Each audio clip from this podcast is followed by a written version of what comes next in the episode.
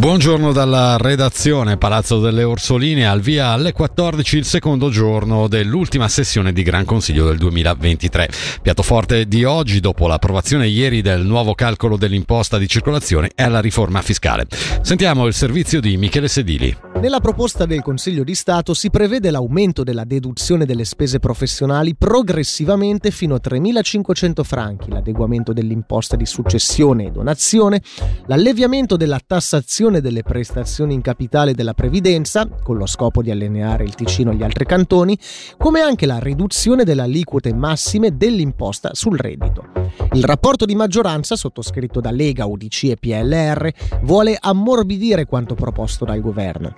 Questo prevede, per compensare il passaggio dal 97 al 100% del moltiplicatore d'imposta cantonale nel 2024, di ridurre le aliquote dell'imposta sul reddito con un taglio per tutte le fasce di reddito dell'1,6%. Una decisione questa che avrebbe un impatto neutro sulle casse cantonali ma che, nei prossimi anni, peserebbe su quelle dei comuni.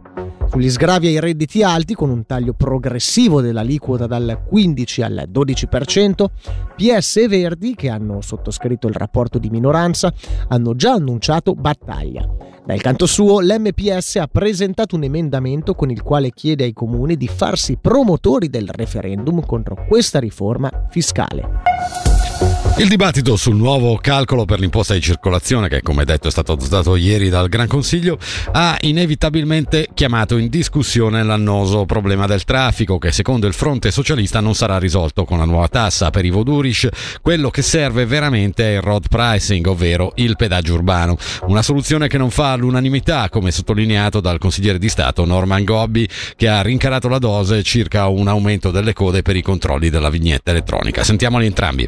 Con questa imposta di circolazione sicuramente non risolviamo uno dei problemi annosi del nostro territorio che è il traffico. Quello che serve veramente è il road pricing e lì pagherebbero tutti, pagherebbero indipendentemente dalla provenienza dell'auto, ridurrebbe anche i colli di bottiglia, ridurrebbe i picchi e si pagherebbe in base a quello che veramente si fa. Dal mio punto di vista questo sarebbe una vera scelta politica con degli obiettivi perché questa imposta di circolazione, a parte quello che ha detto Morisoli, non ha nessun obiettivo concreto concreto. L'unico obiettivo è quello di far pagare meno in una situazione dove oggi le nostre finanze stanno male per altri sgravi e andremo a ridurre i sussidi cassamalati. Il discorso del road pricing evidentemente non trova tutti unanimi, in primis il sottoscritto. Mi faccio già abbastanza domande su come faremo controllare in maniera efficiente e veloce chi ha le vignette autostradali con la famosa e-vignette, perché se già oggi abbiamo dei cittadini che entrano sul nostro territorio che falsificano le vignette, vignette ancora autoadesive, vedrete i problemi che avremo dal primo di febbraio 2024 nel fare i controlli agli svincoli autostradali e questo evidentemente lo metto già come warning a tutti, se avrete qualche colonna in più in entrata o in uscita in autostrada sapete anche perché c'è questo tipo di problema.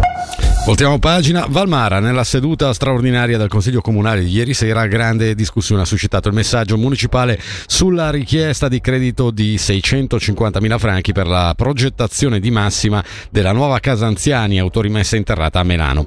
Il progetto è stato presentato alla popolazione in novembre e ha visto la consegna negli scorsi giorni della petizione Salviamo Melano per una casa anziani al posto giusto, sottoscritta da 463 persone.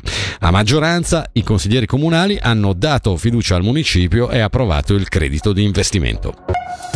Passiamo all'hockey mercato. Il Lugano ha ingaggiato John Quenville, l'attaccante canadese classe 96, vestirà la maglia bianconera fino al termine della stagione 2023-2024. In un momento in cui coach Gianninazzi deve confrontarsi con le assenze di Granlund e Carr. Sentiamo il direttore sportivo del Lugano Nat Domenichelli al microfono di Michele Sedini.